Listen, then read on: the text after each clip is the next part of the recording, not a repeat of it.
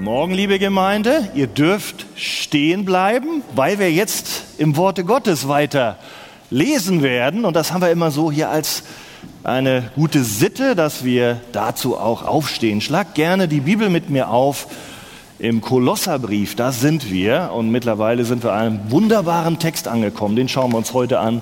Kolosser 1, Vers 15 bis 20. Kolosser 1, 15 bis 20. Er ist das Ebenbild des unsichtbaren Gottes, der Erstgeborene, der über aller Schöpfung ist. Denn in ihm ist alles erschaffen worden, was im Himmel und was auf Erden ist, das Sichtbare und das Unsichtbare, seien es Throne oder Herrschaften oder Fürstentümer oder Gewalten. Alles ist durch ihn und für ihn geschaffen und er ist vor allem und alles hat seinen Bestand in ihm.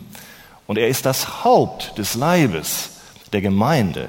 Er, der der Anfang ist, der Erstgeborene aus den Toten, damit er in allem der Erste sei. Denn es gefiel Gott, in ihm alle Fülle wohnen zu lassen und durch ihn alles mit sich selbst zu versöhnen, indem er Frieden machte durch das Blut seines Kreuzes durch ihn sowohl was auf Erden als auch was im Himmel ist. Amen. Ja, dürft euch gerne setzen.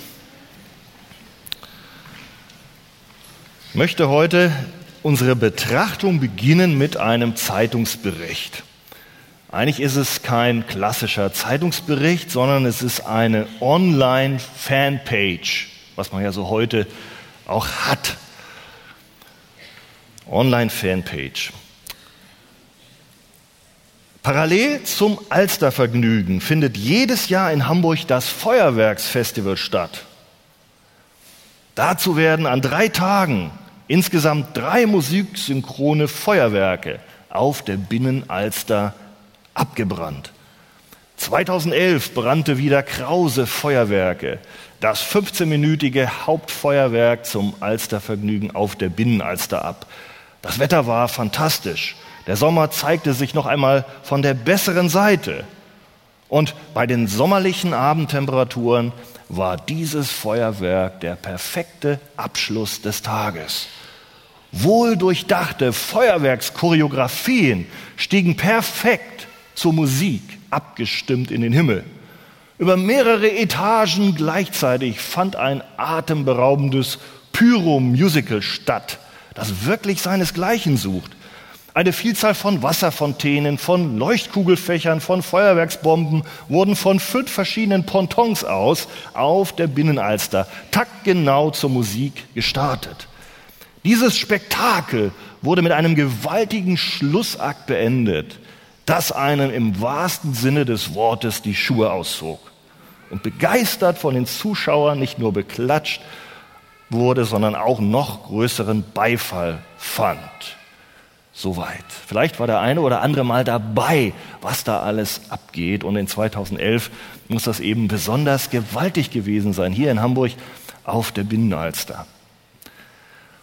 Ja, jetzt schaue ich in eure Gesichter, manche sind erstaunt, jetzt fragt sich vielleicht der ein oder andere, was hat denn dieses fulminante Feuerwerk beim Alstervergnügen mit unserem Text heute zu tun? Naja, zunächst soll es Christen geben, die sich auskennen, auch mit Feuerwerk. Keine Angst, ich gehe ja da nicht so in die Details, aber wenn ich so einige hier sehe, die wissen schon genau, wo sie an Silvester ihre leeren Flaschen hin ausrichten und dann das da reintun, was man da alles so die drei Tage vor Silvester alles kaufen kann. Aber darum geht es mir heute nicht.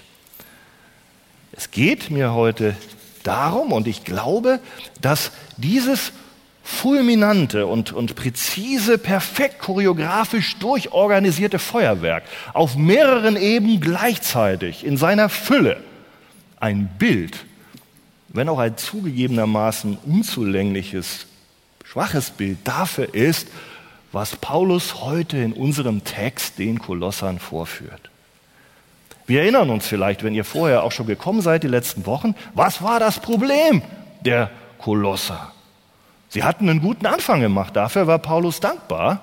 Aber dann waren einige Leute in die Gemeinde hineingekommen und die hatten neue, falsche Lehren gebracht, die besonders die Neubekehrten verwirrten und negativ beeinflussten. Und diese Lehrer sagten, na, das Evangelium von Christus ist gut, sein Tod und Rettungswerk ist ein guter Start, aber nicht genug für uns. Nicht genug, damit wir auf einen höheren geistlichen Standard kommen, wo wir dann auch Gott in seiner Tiefe erfassen können. Dazu brauchen wir besondere Visionen, dafür müssen wir Rituale durchführen. Das alles ist nicht gepredigt worden bisher, ja, bei euch in Kolossee, das brauchen wir also zusätzlich zu Jesus und zu dem Worte Gottes. Und dann werdet ihr wirklich geistlich sein. Und Jesus ist gut, aber er ist nicht der einzige Mittler. Er ist eigentlich nur einer in der Reihe vieler Geistwesen, die es gibt. Und für manche Dinge ist er da und für andere sind eben auch andere da. Und Gott ist dieser Jesus auch nicht. Als Christen, die ihr schon länger in die Arche Hamburg kommt, da wisst ihr, dass das, was die da gesagt haben, in die völlig falsche Richtung geht. Und so malt der Paulus hier in Form eines Lobgesangs in einer solch massiven Fülle und Konzentration uns das Wesen und die Eigenschaften und die Herrlichkeit und die Vorrangstellung von Jesus Christus vor Augen, dass uns das regelrecht umhaut und, ich sag mal, mir die Schuhe auszieht, ja, wenn wir da, da richtig reinschauen. Und Paulus will damit ausdrücken, Christus ist genug. Es braucht keinen Zusatz. Ich mache jetzt noch mal was Ungewöhnliches. Ihr nehmt doch mal eure Bibel und dann lese ich zum Beweis dessen, was ich da gerade gesagt habe, noch mal diesen Text. Und ihr achtet mal darauf, wo überall von erster, von Vorrangstellung, von überragend die Rede ist und auch von er, von ihm. Denn es geht da um Jesus um diesen Text. Er, ihn und alles. Diese Worte. Also ich lese nochmal, ihr könnt das aufgeschlagen halten. Er ist das Ebenbild des unsichtbaren Gottes, der Erstgeborene, der über aller Schöpfung ist. Denn in ihm ist alles erschaffen worden, was im Himmel und was auf Erden ist. Das Sichtbare, das Unsichtbare, Throne, Herrschaften, Fürstentümer, Gewalten. Alles ist durch ihn und für ihn geschaffen. Und er ist vor allem. Und alles hat Bestand in ihm. Und er ist das Haupt des Leibes der Gemeinde. Er, der der Anfang ist, der Erstgeborene aus den Toten, damit er in allem der Erste sei. Denn es gefiel Gott, in ihm alle Fülle wohnen zu lassen und durch ihn alles mit sich selbst zu versöhnen, indem er Frieden machte durch das Blut seines Kreuzes, durch ihn, sowohl was auf Erden als auch was im Himmel ist. Wow. Mann, eine solche Auflistung, 13 Mal, er, er, Jesus. Auflistung von Wahrheiten, die die Herrlichkeit, Vorrangstellung Jesus Christus beschreiben. Das finden wir in einer solchen Konzentration in der ganzen Bibel nicht. Jedenfalls, wenn wir John Piper glauben. Und der hat das mal untersucht. Einige schätzen ihn ja. Paulus brennt hier, und ich sage es einfach mal mit den Worten, ein solch massives inhaltliches Feuerwerk ab, mit dem Ziel, dass die Kolosser aufwachen. Mit dem Ziel, ihnen eine klare Richtung und Sicht zu vermitteln. Dass sie ihren Irrweg sehen, den sie, ja, wo die Gefahr besteht, dass sie ihn gehen und dass sie sich nicht von den falschen Lehrern, die ja was anderes als Jesus redeten, beeindrucken lassen. Und Paulus, der ist da richtig, der geht da gut vor. Es kann ja keine bessere Hilfestellung geben, dass sie sich eben nicht um die anderen Dinge kümmern, als dass sie wirklich erkennen, wer dieser Jesus Christus ist. Und darum geht es heute Morgen. Wirklich erkennen, wer dieser Jesus ist. Und wenn die Kolosser das begreifen, ihr Lieben, was sein Werk beinhaltet, dann erledigt sich das Problem mit den falschen Lehrern eigentlich fast von alleine. dann merken Sie, wir brauchen nicht Christus plus eine besondere Erkenntnis in Visionen oder Christus plus andere Elemente von anderen Religionen, die wir da reinmischen oder andere Philosophien oder Christus plus eigene Werke, die uns dann vor Gott angenehm machen, sodass wir ihn richtig erkennen können. Nein, dann wissen Sie, wenn Sie das erfassen, dass nur in Christus allein wir das finden, was wirklich wichtig ist, damit wir Gott erkennen und damit wir auch ein Gott wohlgefälliges Leben in der Kraft Gottes führen können. Lasst uns jetzt mal eintauchen in diese einzelnen Punkte hier, die Paulus in seiner Lobeshymne zitiert. Und manche meinen sogar, diese Lobeshymne, das hat Paulus gar nicht selber alles neu da reingeschrieben, sondern das war schon ein Lied. Ein Lied und Bekenntnis der ersten Gemeinde. Vielleicht sollten wir das auch mal vertonen. Wir haben ja hier einige. Also es war eine Hymne der ersten Christen, die die Vorrangstellung Jesu beschreibt. Und da gucken wir jetzt mal rein. Punkt 1 haben wir gelesen. Er ist das Ebenbild des unsichtbaren Gottes. Er ist das Ebenbild des unsichtbaren Gottes. Und die Bibel spricht im Alten, aber auch im Neuen Testament davon, dass Gott unsichtbar, das heißt für unser menschliches Auge so nicht sichtbar ist. Und das hängt mit dem Sündenfall zusammen. Bei den ersten Menschen können wir mal lesen, Adam und Eva war es anders. Da wandelte Gott und begegnete ihnen und redete mit ihnen. Aber dann ist das kaputt gegangen. Und es ist die Not vieler Menschen, die du vielleicht triffst in deiner Schule, in deinem Arbeitsplatz oder auch sonst wo, dass sie Gott nicht sehen können und deshalb leugnen viele auch die Existenz eines Gottes. Oder andere zweifeln daran. Und wiederum andere, weil sie diesen Gott eben nicht so vor sich sehen, sie schaffen und kreieren sich dann eigene, verschiedene Bilder Gottes nach ihren eigenen Gutdünken und Vorstellungen. Aber ihr Lieben, wir Christen wissen, Gott hat die Suche der Menschen nach Wahrheit und nach Gott nicht unbeantwortet gelassen. Ja, Gott ist unsichtbar, aber Gott wurde sichtbar. Gott wurde sichtbar. Gott kam auf die Erde in der Gestalt eines Menschen. In Jesus Christus ist Gott und wird Gott für uns Menschen sichtbar.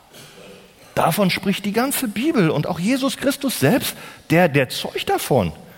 Vielleicht erinnert ihr euch, da war er mit seinen Jüngern zusammen und dann waren die ja schon länger bei ihm und dann kommt der Philippus und sagt, Herr, zeige uns den Vater, zeige uns Gott. So genügt es uns. Also dann reicht es ausreichend. Wie antwortet Jesus? Jesus spricht, so lange bin ich bei euch und du hast mich noch nicht erkannt, Philippus. Und jetzt kommt es, wer mich gesehen hat, der hat den Vater, hat Gott Vater gesehen. Wer mich gesehen hat, sagt Jesus, hat Gott gesehen. Davon spricht unser Text heute. Darum geht es. Christus ist die sichtbare Darstellung des unsichtbaren Gottes. Er ist das Ebenbild, das meint, Vater und Sohn sind von einem Wesen, sie sind wesensgleich. Es ist ein Gott in drei Personen. Und dieser Jesus ist Gott. Er war schon Gott, bevor er auf die Erde kam. Er hatte eine, eine Existenz vorher, natürlich beim Vater. Können wir gerne mal Johannes 17 lesen, ist ganz spannend. Und dann war er und blieb er Gott, auch als er in Menschengestalt hier war. Er, er blieb auch da Gott. Und jetzt ist er ja wieder aufgefahren, sitzt zu Rechten des Vaters und ist er immer noch Gott. Und vielleicht denkt der ein oder andere, wie, wie, der ist doch der Sohn Gottes. Wie ist er denn Gott? Naja, ich frage dich, du hast doch auch einen Sohn. Du bist doch ein Mensch. Ist dein Sohn weniger Mensch, weil er dein Sohn ist? Nein, er ist Mensch. Und Jesus ist Gott und Gottes Sohn. Und Paulus, der, der, der, der ruft das den Kolossern zu. Und ich denke nicht nur denen, sondern auch uns heute. Er sagt, Jesus ist nicht nur einer von irgendwelchen Geistwesen oder Engeln oder einer von vielen Propheten, wie du vielleicht denkst, oder einer von moralisch, vorbildlich lebenden Menschen oder besonders Weisen, denen ich irgendwie nachfolgen soll. Nein, es ist Gott Er ist Gott, der Fleisch und Blut annahm und dennoch Gott blieb. Kolosser, Arche. Ihr braucht nicht woanders suchen, wenn ihr Gott finden wollt. Hier ist er. Jesus Christus, die sichtbare Erscheinung Gottes.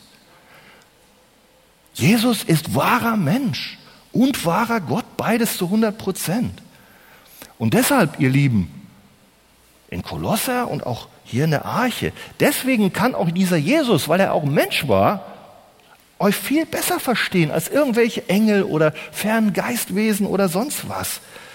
Denn er ist zu uns gekommen und in den Begrenzungen auch eines menschlichen Leibes. Durch diese anderen Rituale oder Geister, ihr Lieben, und das ist vielleicht für den einen oder anderen ja auch eine Herausforderung. Ich weiß ja nicht, wo ihr alle herkommt. Durch diese spirituellen Medien kommt ihr Gott nicht näher. Sondern wenn wir die Bibel anschauen, dann sehen wir, dass die Engelwesen selbst nach dem Zeugnis der Bibel entweder Jesus anbeten, darum geht's, nicht um die Engel, es geht um Jesus, sie weisen auf ihn hin, oder diese Geistwesen sind gefallen in der Rebellion mit dem Satan und Gott hat sie fürs Gericht aufbewahrt, was auch über sie kommen wird. Und so lange versuchen sie noch Schaden anzurichten und Menschen zu belügen und zu verführen. Also ich möchte davor warnen, sich mit diesen Geistwesen zu befassen, weil man denkt, da kriege ich die wahre Erkenntnis, die ich in der Bibel nicht finde, die da nicht drinne steht. Ihr Lieben, das ist ein Irrweg, das ist sehr gefährlich. Christus hat sie besiegt, das, da kommen wir noch drauf. Aber wenn du Jesus noch nicht kennst, das ist nicht gut.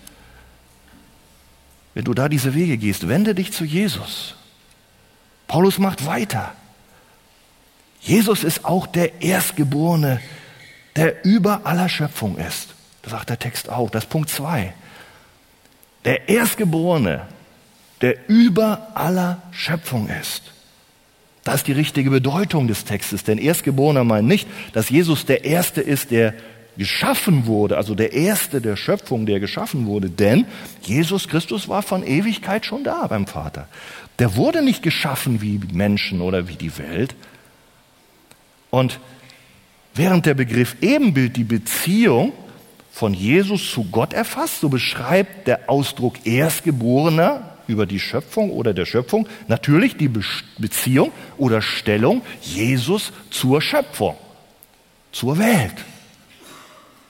Und da heißt es auch hier, sagt Paulus, ist er der Erste, hat er die Vorrangstellung, ist er Herr über die Schöpfung, hat er die Autorität. Ihr Lieben, dieser Jesus ist Gott und er hat die Welt geschaffen. Und alle Dinge, die darin sind, sehen wir auch an anderen Stellen der Bibel. Hebräer 1, können wir mal reinschauen. Es gibt nichts, was wurde und was existiert, außer durch den Willen dieses Schöpfers, Jesus Christus. Aber da hört Paulus noch nicht auf. Da ist nicht alles, dass Jesus nur der Schöpfer ist, sondern unser Text sagt, es ist alles durch ihn geschaffen, Jesus, aber weiter auch alles zu ihm hin, alles für ihn geschaffen. Für ihn. Die ganze Schöpfung, die da ist, findet ihre Bestimmung dahin, dass sie für Jesus, für seine Ehre, zu seinem Wohlgefallen, zu seinem Lob geschaffen worden ist. Und es ist eigentlich das Ziel und die schöpfungsgemäße Bestimmung eines jeden Lebewesens, das zu tun. Das liegt nicht in einem selber, die schöpfungsgemäße Bestimmung und das Ziel, dass du selber denkst, was ich will, das, dafür bin ich da, sondern egal, die kleine Blume, die blüht, die man übersieht auf der Alpenwiese, die großen Berge, die dann vielleicht im Hintergrund zu sehen sind, das gewaltige Meer, die Sterne, der kleine Vogel, der Kolibri. Bei Aldino Krüger habe ich so einen gesehen, die sind ganz witzig ja, bis hin zum Menschen, bis hin zu dir und mir. Alles existiert und wurde geschaffen, um die überragende Herrlichkeit von Jesus Christus bekannt zu machen und wiederzuspiegeln. Das ist die Bestimmung eines jeden Menschen. Oh, das kommt uns auch nahe, denn wir sind ja auch ein Mensch, ne?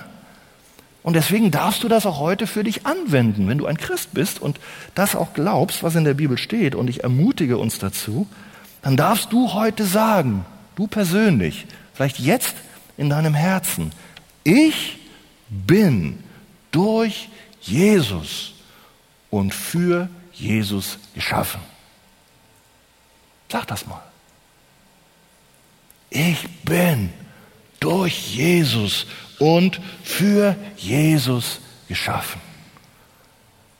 Mit anderen Worten, ich bin geschaffen, um zur Ehre Jesu zu leben, meines Schöpfers, und auch darin meine Erfüllung zu finden. Und ich sage dir, du wirst nicht enttäuscht, wenn du deine Erfüllung in Jesus suchst. Und das sagt Paulus den verunsicherten Kolossern, die ja nicht wussten, wer der Christus ist. Er sagt ihnen, der hat die Autorität, der hat den Vorrang, der ist der Schöpfer. Und er sagt noch mehr, er sagt, nicht nur sind alle Dinge durch ihn und für ihn geschaffen, sondern es ist auch Jesus. Und ich denke, das sagt er auch uns, der diese Schöpfung auch erhält. Erhält. Wir haben ja gelesen, Vers 17, er ist vor allem und alles hat seinen Bestand in ihm. Heißt, auch jetzt, wenn es da ist, die Schöpfung wäre schon längst untergegangen. Die Boshaftigkeit des Menschen hätte sich schon längst zerstört.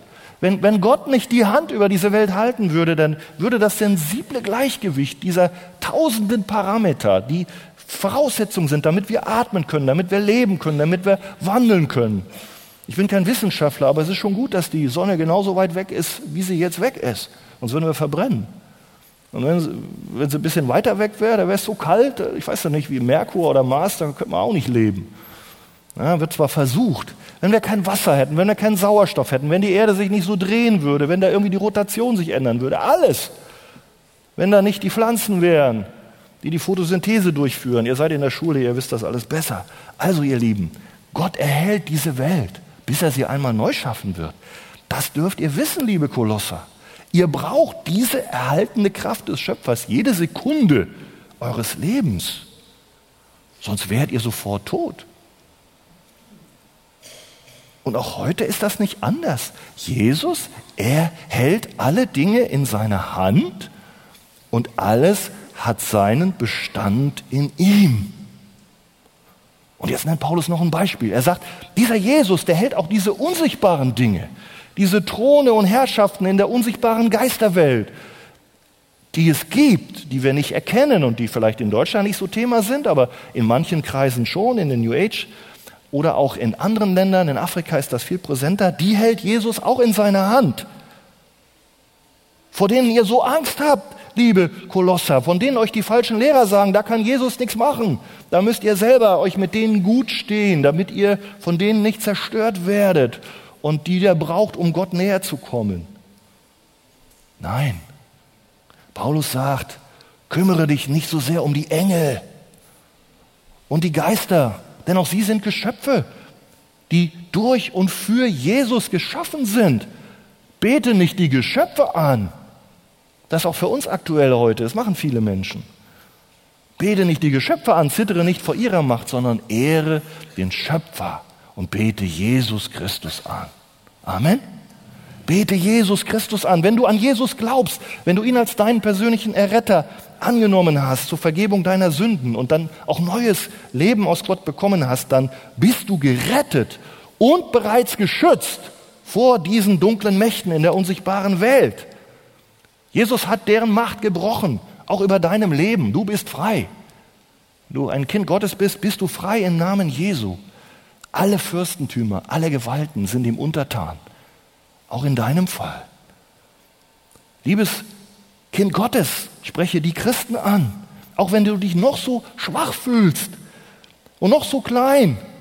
Und wenn dann manche Prediger kommen und wollen dich noch verunsichern und sagen, ah, ich weiß, was der Grund ist, du hast noch einen Dämon oder da sind noch Dinge und der Teufel, der hat noch ein Anrecht an dir, dann darfst du sagen, nein, ich bin in Christus. Ich bin geschützt. Christus hat mich errettet. Meine Errettung und mein Schutz ist sicher, denn Christus ist der Herr. Amen. Er ist unbesiegbar. In Christus werden wir bewahrt. Wir haben auch alle Macht im Glauben, dem Feind zu widerstehen. Ich kann das heute nicht vertiefen. Es gibt ein Papier, was wir mal aus gegebenem Anlass als Arche darüber gemacht haben. Das heißt, wie die Arche das Wirken böser Mächte sieht, ein Grundsatzpapier. Ich weiß nicht, ob es noch aushängt, aber ich weiß, es ist heute nicht mehr klar, dass Christus auch da den Vorrang hat. Und auch da versuchen manche komische Dinge zu tun, um sich auch vor diesen Mächten zu schützen. Jesus Christus, wer ist er? Paulus macht weiter. Er ist die sichtbare Erscheinung Gottes, haben wir gehört. Er ist der Urheber und das Ziel der Schöpfung. Jetzt der nächste Punkt. Er ist das Haupt des Leibes. Das meint seine Kirche, denn Leib ist ein Bild für die Gemeinde. Ihr wisst, es gibt verschiedene Bilder, die die Bibel gebraucht für uns als Christen. Da ist die Braut, da ist die Familie, da ist die Herde, da ist das Haus und ein ganz besonderes Bild ist, dass wir der Leib Christi sind. Er ist das Haupt und wir sind die Glieder. Wir sind die Organe, die durch Gottes Geist geleitet zusammenwirken, die Verantwortung haben dem Haupt gegenüber und auch untereinander. Das ist das Bild. Aber das Bild heißt hier, es gibt nur ein Haupt der Kirche, ein Haupt der Gemeinde. Und wer ist das? Jesus, ja, Jesus Christus, er ist das einzige Haupt der Gemeinde im, im, im eigentlichen Sinne. Und alle, auch Christen und auch die verantwortlichen Leiter, müssen sich seiner Autorität, wie sie in der Heiligen Schrift auch ausgedrückt wird, unterordnen. Und wenn sie sich sonst die Autorität nehmen, dann stehlen sie Jesus die Autorität. Es ist nicht recht, als Beispiel, wenn zum Beispiel Menschen Leiter den Kindern Gottes zusätzliche Gebote und Satzungen auferlegen. Und so haben es ja auch hier diese Kolosser da, diese falschen Lehrer gemacht, die in der Bibel gar nicht stehen. Du musst diese Gesetze halten, du musst das halten und zieh dich so an und ja. Und des Weiteren mache ich auch mal einen kleinen Hinweis geben, ist heute auch vielleicht wichtig für manche. Es ist auch nicht recht, wenn sich geistliche Leiter anmaßen, die Worte Jesu und die Bibel mit einer Autorität zu ergänzen, Kraft ihrer Stellung oder ihres Amtes, die nicht ihnen, sondern alleine nur dem Haupt der Gemeinde zukommt, der Heiligen Schrift. Und das kann man auch nicht mit der Tradition begründen oder mit Konzilsbeschlüssen. Das ist etwas, wo man dem Haupt Jesu Christi diese Autorität nicht in rechter Weise zubilligt. Ja, ihr Lieben, weiteres. Christus ist das Haupt und er ist der Ursprung, heißt es weiter, der Ursprung des geistlichen Lebens in der Gemeinde. Da geht es weiter. Wir merken, Paulus, der, der, ich, merkt ihr das? Habt ihr schon mal ein Feuerwerk gesehen? Also ich, ich meine, das ist ja unglaublich. Vielleicht bin ich der Einzige, der, der dieses Bild da drin hat, aber der haut da was raus. Jetzt geht schon weiter hier. Also, er sagt sogar, er ist auch nicht nur das Haupt, er ist der Ursprung, die Quelle allen geistlichen Lebens. Dass du überhaupt geistliches Leben hast, dass du überhaupt lebst, hängt mit Jesus zusammen. Er hat es dir gegeben und nur er kann das geben, ihr lieben Kolosser. Was, was sucht ihr das woanders? Ihr werdet es nicht finden bei den Engeln. Ihr werdet es nicht finden bei anderen Menschen oder selbsternannten Führern einer höheren göttlichen Erkenntnis. Ihr werdet es auch nicht finden bei anderen Religionen. Ihr werdet es finden bei Jesus Christus. Der ist die Quelle allen geistlichen Lebens. Und wer das erfahren hat, und ich weiß, einige haben das, die haben das geistliche Leben, die haben geglaubt und haben eine Wiedergeburt erfahren. Da berichtet Johannes 3 davon. Wir können das nicht im Einzelnen sagen. Das ist wie eine neue Schöpfung, in dem du neues Leben bekommst. Da hat Jesus dich und alle, die dazugehören, die Gemeinde, von geistlich Toten zu einem neuen geistlichen Leben auferweckt. Das ist jetzt schon der Fall bei uns. Aber da kommt noch mehr. Durch ihn, Jesus, werden auch unsere Leiber am bestimmten Tag, wo Jesus wiederkommt, am Ende der Zeiten, auferweckt. Auch da ist er uns vorangegangen. Auch da ist er der Erste. Merkt ihr? Das, das will Paulus betonen. Ihr Lieben, auch die Zukunft von euch liegt in Jesus. Wo, wo wollt ihr hin? Er ist der Erstgeborene aus den Toten.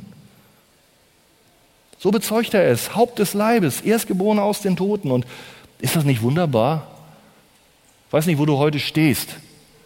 Bevor ich in so eine Kirche kam und Versammlungen besuchte, da habe ich den Sinn des Lebens gesucht. War ich ein junger Mann, hatte ich Angst vor dem Tod. Was kommt danach? Alles ist aus, alles ist sinnlos. Weiß nicht, ob du Angst vor dem Tod hast. Aber ich kann dir sagen, es gibt jemanden, der hat den Tod überwunden. Er ist der Erstgeborene aus den Toten. Und wenn du in Jesus bist, dann wirst du mit ihm auferstehen. Da wirst du eine Herrlichkeit haben, in Ewigkeit mit Jesus weiterzuleben, wie du es dir gar nicht vorstellen kannst. Das ist unbegreiflich. Und darum möchte ich euch ermutigen, vielleicht wirst du angefochten, vielleicht stehst du auch kurz vor der Ewigkeit, du bist todkrank. Aber du wirst auferstehen. Du wirst auferstehen. Jesus ist der Erstgeborene aus den Toten und er ist dir vorangegangen. Und er hat die Wohnung schon bereitet. Halleluja. Ja, Heidi freut sich. Die ist die Einzige, ne? Na. Ihr Lieben, merkt ihr, was Paulus da alles in diese sechs Verse reinpackt? Eigentlich müssten wir jetzt aufhören und beten, aber Paulus ist noch nicht fertig. Insofern müssen wir noch zwei Punkte machen. Okay? Also, er sagt weiter, Christus ist die Fülle. Es gefiel Gott in Christus alle Fülle wohnen zu lassen. Das ist das nächste, wo die Batterie, sag ich mal, hochgeht, um den Kolossern es sichtbar vor Augen zu führen, wo sie hin sollen.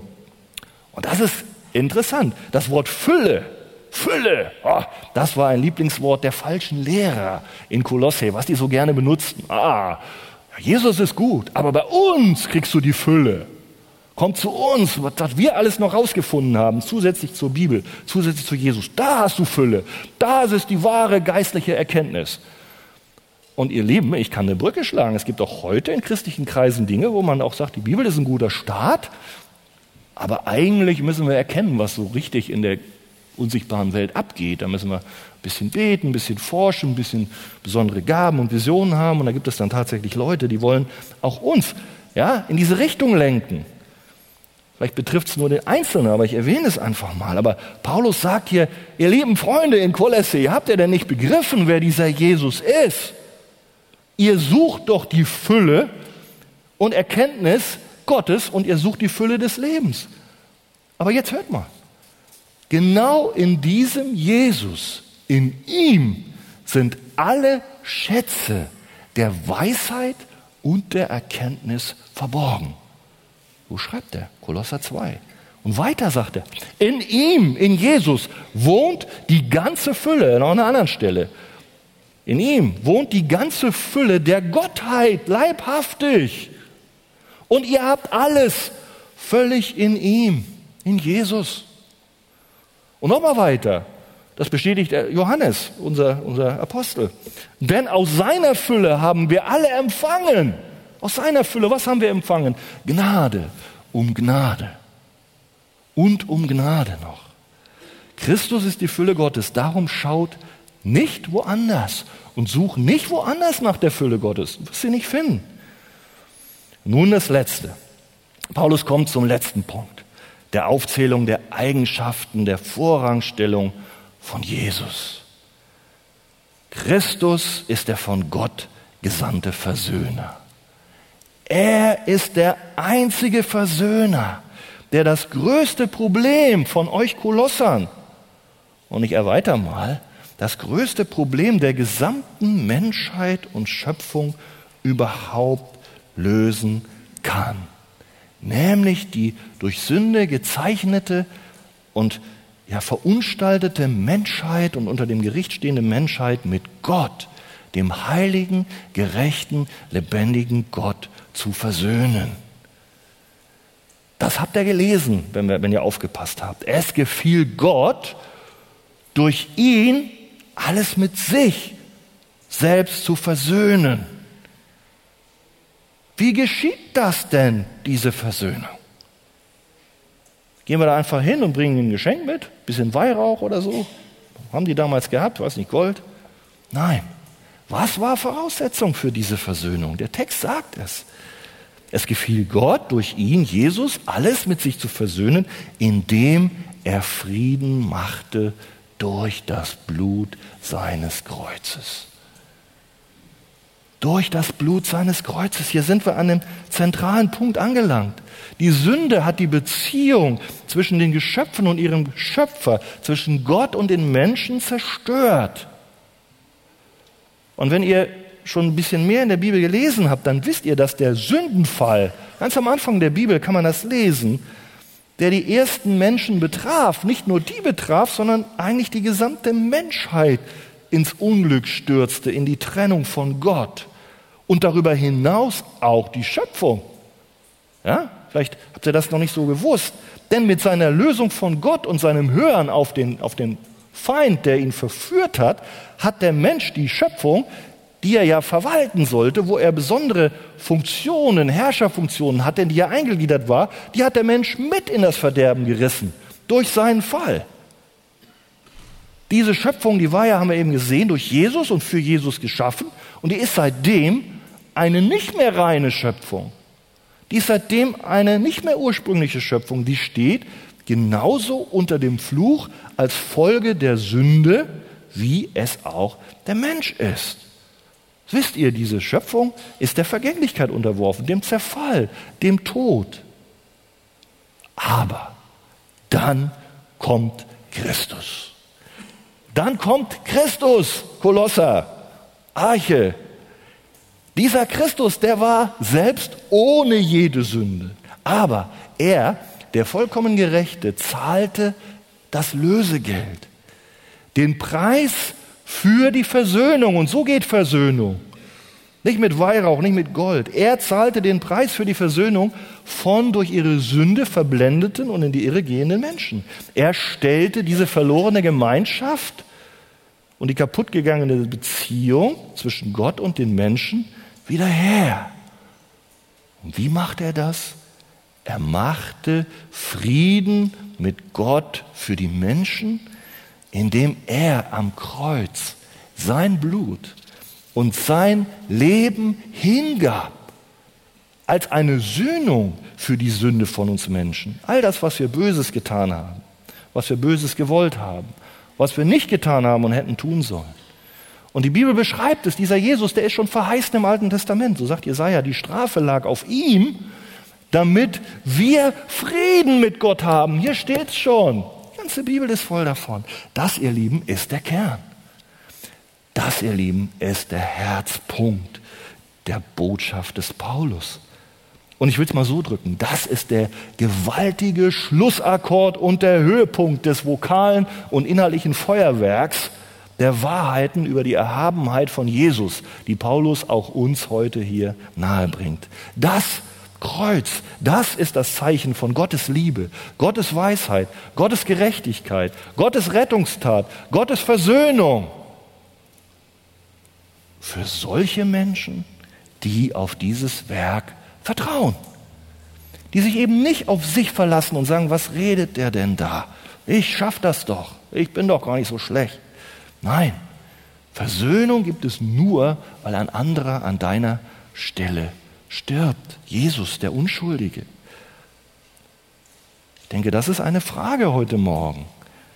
Wie stehen wir, wie stehst du zu dieser Botschaft? Vom Kreuz, von der Versöhnung. Das ist der Dreh- und Angelpunkt der gesamten Bibel, des Schicksals der gesamten Menschheit. Im Kreuz, da, da sehen wir, da zeigt uns Gott, dass alle Menschen unter einem Gericht, unter dem Gericht Gottes stehen wegen ihrer Sünde und deswegen verurteilt werden. Und darum musste Jesus sterben, war nicht Zufall. Aber, ihr Lieben, dieses Kreuz, das, das führt und zeigt uns auch, dass Gott eben Jesus deswegen gesandt hat, damit wir nicht mehr in dieses Gericht Gottes kommen, damit wir das nicht mehr erleben müssen, weil ein anderer für unsere Sünde bestraft worden ist. Wir können in dem Gericht alleine nicht bestehen. Oh. Aber das Kreuz zeigt uns, dass es einen Weg zurück in die Gemeinschaft mit Gott gibt durch das Leiden und Sterben Jesu. Er starb für dich, stellvertretend, was du eigentlich verdient hast, du und ich. Alle Menschen. Ist keiner ausgenommen. Ist der einzige Weg zu Gott, zur Versöhnung. Nur durch das vergossene Blut Jesu Christi. Das ist die Botschaft der Bibel von der ersten bis zur letzten Seite. Und ich möchte dich ermutigen, wenn du hier bist und bist vielleicht noch nie in deinem Leben so zu Jesus gekommen, hast das noch nie so erkannt, hast irgendwie eine Vorstellung von Jesus gehabt wie die Kolosse, aber nicht diese umfassende, die wir heute betrachtet haben. Und du sagst, Mensch, mit der Versöhnung, das habe ich noch gar nicht so für mich durchgeführt, dass ich wirklich erkannt habe, dass ich verloren bin ohne Jesus. Ich habe noch nicht um Vergebung gebeten. Ich habe noch nicht gesagt, Herr Jesus, vergib mir meine Schuld. Ich habe noch nicht Buße getan, dass ich sage, ich, ich, ich weiß, so kann ich nicht weiterleben, so kann es nicht mehr weitergehen. Dann darf ich dich heute einladen, wenn du dich heute beugst vor dem Schöpfer, vor dem Sohn Gottes, vor Jesus und dem, was er am Kreuz getan hat, dann wirst auch du heute in ihm all diese Vorrechte und Segnungen der Versöhnung erleben, die Jesus Christus damals vor 2000 Jahren genau für solche Menschen erworben hat. Das ist wichtig.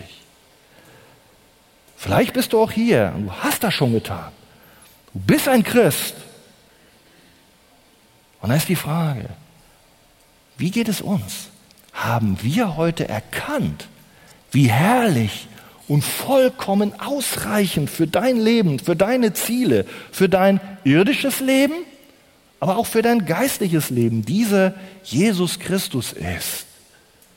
Oder denkst du, na ja, den habe ich zwar, aber eigentlich muss ich woanders suchen, um Gott zu finden oder um wirklich glücklich zu sein? Nein, Christus ist Gott. Er ist der Schöpfer, er ist der Erlöser. Und vielleicht bist du heute hier und hast eine super harte Woche gehabt. Vielleicht hast du dich die ganze Woche um einen behinderten Sohn gekümmert, eine behinderte Tochter, um eine Mutter, die alt geworden ist. Vielleicht war es auf der Arbeit so, dein Chef hat dich malträtiert der war ungerecht zu dir, die Kollegen haben dich verspottet. Oder zu Hause mit deinem ungläubigen Ehemann gab es eine Auseinandersetzung. Er hat dir Unrecht getan. Er hat vielleicht dich beleidigt oder geschlagen.